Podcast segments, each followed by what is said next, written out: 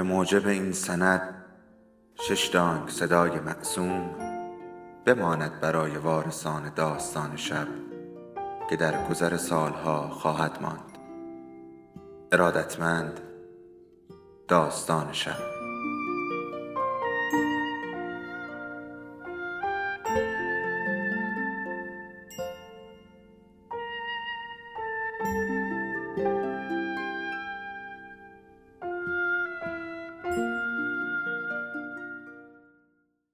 یکی بود یکی نبود.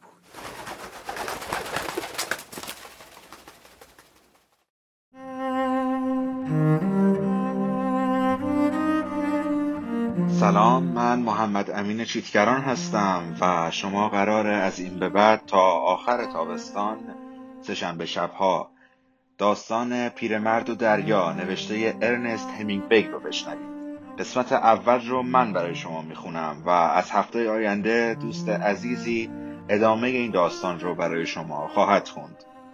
و اما قسمت اول این داستان برای مرکز فرهنگی آبی در شیراز و به مناسبت زادروز ارنست همینگوی خوانده میشه. پیرمردی بود که تنها در قایقی در گلف استریم ماهی می‌گرفت و حالا هشتاد و چهار روز می‌شد که هیچ ماهی نگرفته بود. در چهل روز اول پسر بچه با او بود. اما چون چهل روز گذشت و ماهی نگرفتند پدر و مادر پسر گفتند دیگر محرز و مسلم است که پیرمرد سال اوست که بدترین شکل بداقوالی است و پسر به فرمان آنها با قایق دیگری رفت که همان هفته اول سه ماهی خوب گرفت. پسر قصه می‌خورد. چون می‌دید پیرمرد هر روز با قایق خالی برمیگردد و همیشه می‌رفت چنبر ریسمان یا بنتک و نیزه و بادبان پیچیده به دگل را برای پیرمرد به دوش می‌کشید. بادبان با تکه های گونی آرد وصله خورده بود و پیچیده انگار که پرچم شکست دائم بود.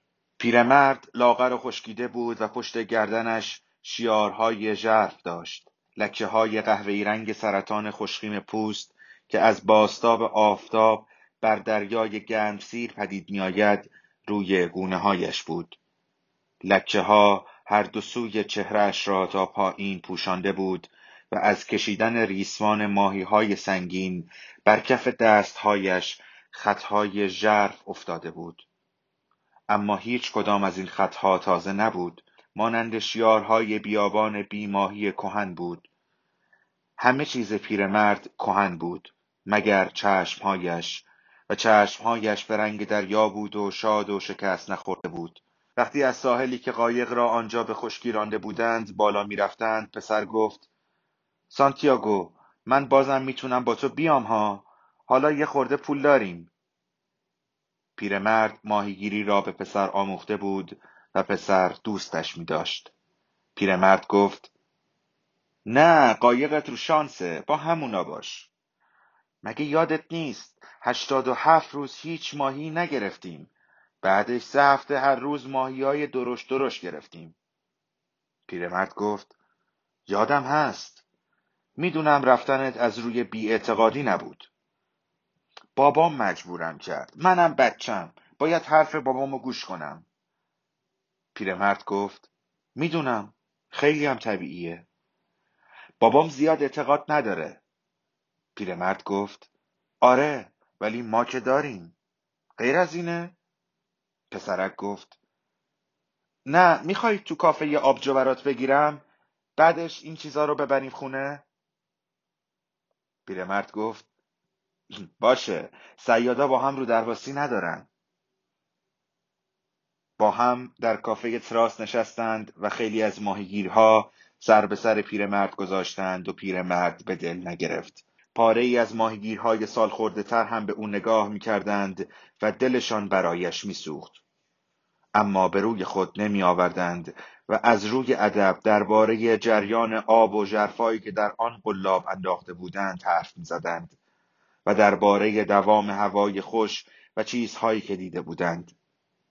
ماهیگیرهای موفق آن روز همه از دریا آمده بودند و شکم مارلین هاشان را شکافته بودند و آنها را تمام قد روی دو لنگ تخت انداخته بودند و دو سر هر لنگه را دو مرد به دوش گرفته بودند و تلو تلو خوران به انبار ماهی برده بودند تا کامیون یخ بیاید و آنها را به بازار هاوانا برساند. آنهایی که بمبمک سید کرده بودند بمبمک ها را به کارخانه آن دستخور برده بودند تا روگ تخته و قلاب بیاندازند و جگرشان را درآورند و بالکهاشان را ببرند و پوستشان را بکنند و گوشتشان را برای نمکسود کردن پاره پاره کنند.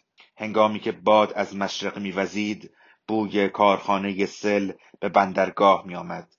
ولی امروز فقط اثر محوی از بو به مشام می رسید چون که باد به سوی شمال برگشته بود و سپس خوابیده بود. و در تراس هوا خوش و آفتابی بود. پسر گفت سانتیاگو. پیرمرد گفت ها. لیوانش را به دست داشت و در فکر سالهای گذشته بود. می‌خوای برم برای فرداد ساردین بگیرم؟ نه خیر. برو بیسبال تو بازی کن. من هنوز می‌تونم پارو بکشم. روگلیو هم تور میندازه. دلم می‌خواد بگیرم حالا که نمی‌تونم باد بیام دلم می‌خواد یه کاری برات بکنم. پیرمرد گفت آبجو که برام خریدی دیگه مرد حسابی شدی. اولین بار که منو با قایقت بردی چند سالم بود؟ پنج سال. چیزی نمونده بود تلف بشی چون ماهی رو من جوندار بالا کشیدم داشت قایق و در داغون می‌کرد. یادت میاد بشه یادم میاد که اینور اونور میکوپید پل قایق شکست. صدای تخماق میومد. یادم میاد من انداختی زیر فنه چنبر ریسمونای خیس اونجا بود. تمام قایق زیر پام میلرزید. با صدای تخماق که به کلش میکوبیدی انگار صدای انداختن درخت بوی خونم میشنیدم که به تمام تنم پاشیده بود. راستی یادت میاد یا من خودم بهت گفته بودم؟ من از همون بار اول که با هم رفتیم همه چی رو یادم میاد. پیرمرد با چشم های آفتاب سوخته مطمئن پرمهرش به او نگاه می‌کرد. گفت اگه بچه من بودی دل به دریا می‌زدم با خودم میبردمت. ولی تو بچه پدر مادرتی. قایقتم رو شانسه. برم ساردین بگیرم. چهار تا تومم سراغ دارم. ساردینای امروز رو هنوز دارم. تو جعبه خوابوندمشون تو نمک. برم چهار تا تازش رو بیارم. پیرمرد گفت یکی. امید و اطمینانش هرگز وا نرفته بود. اما حالا امید و اطمینانش جان تازه ای گرفت. مانند وقتی که نسیم میآید. پسر گفت دوتا پیرمرد گفت باشه. دوتا یه وقت ندزدیده باشی. پسر گفت حاضرم بدزدم ولی اینا رو خریدم. پیرمرد گفت خیلی ممنون.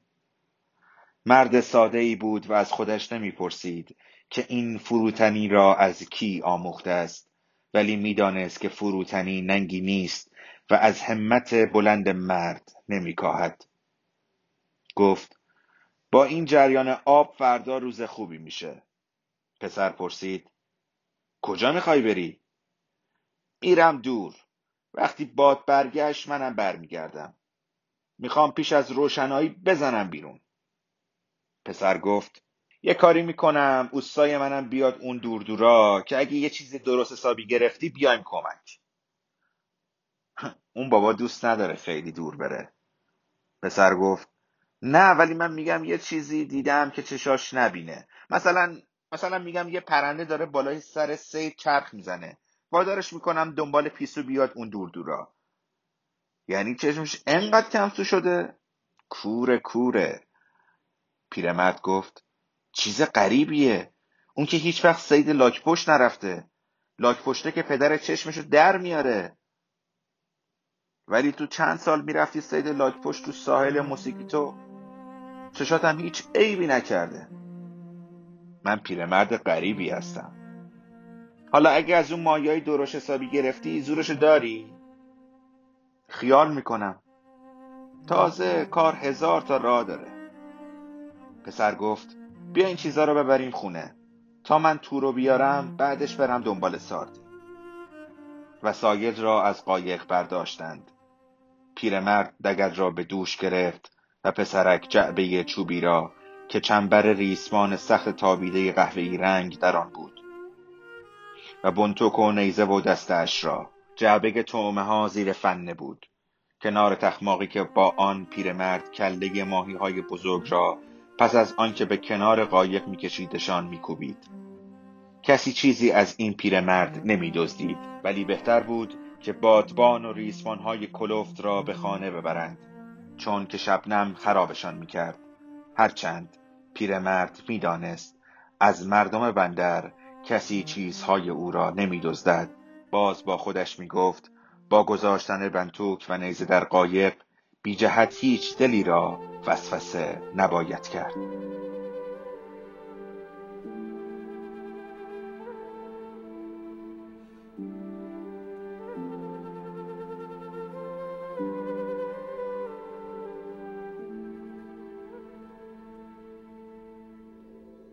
داستان شب بهانه است. برای با هم بودن دور هم نشستن شنیده شدن.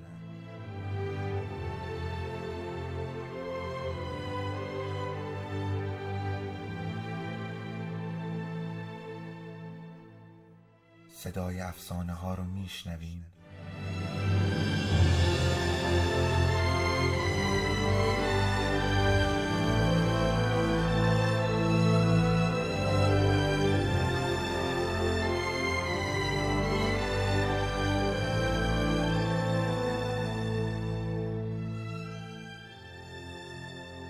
شبتون بخیر.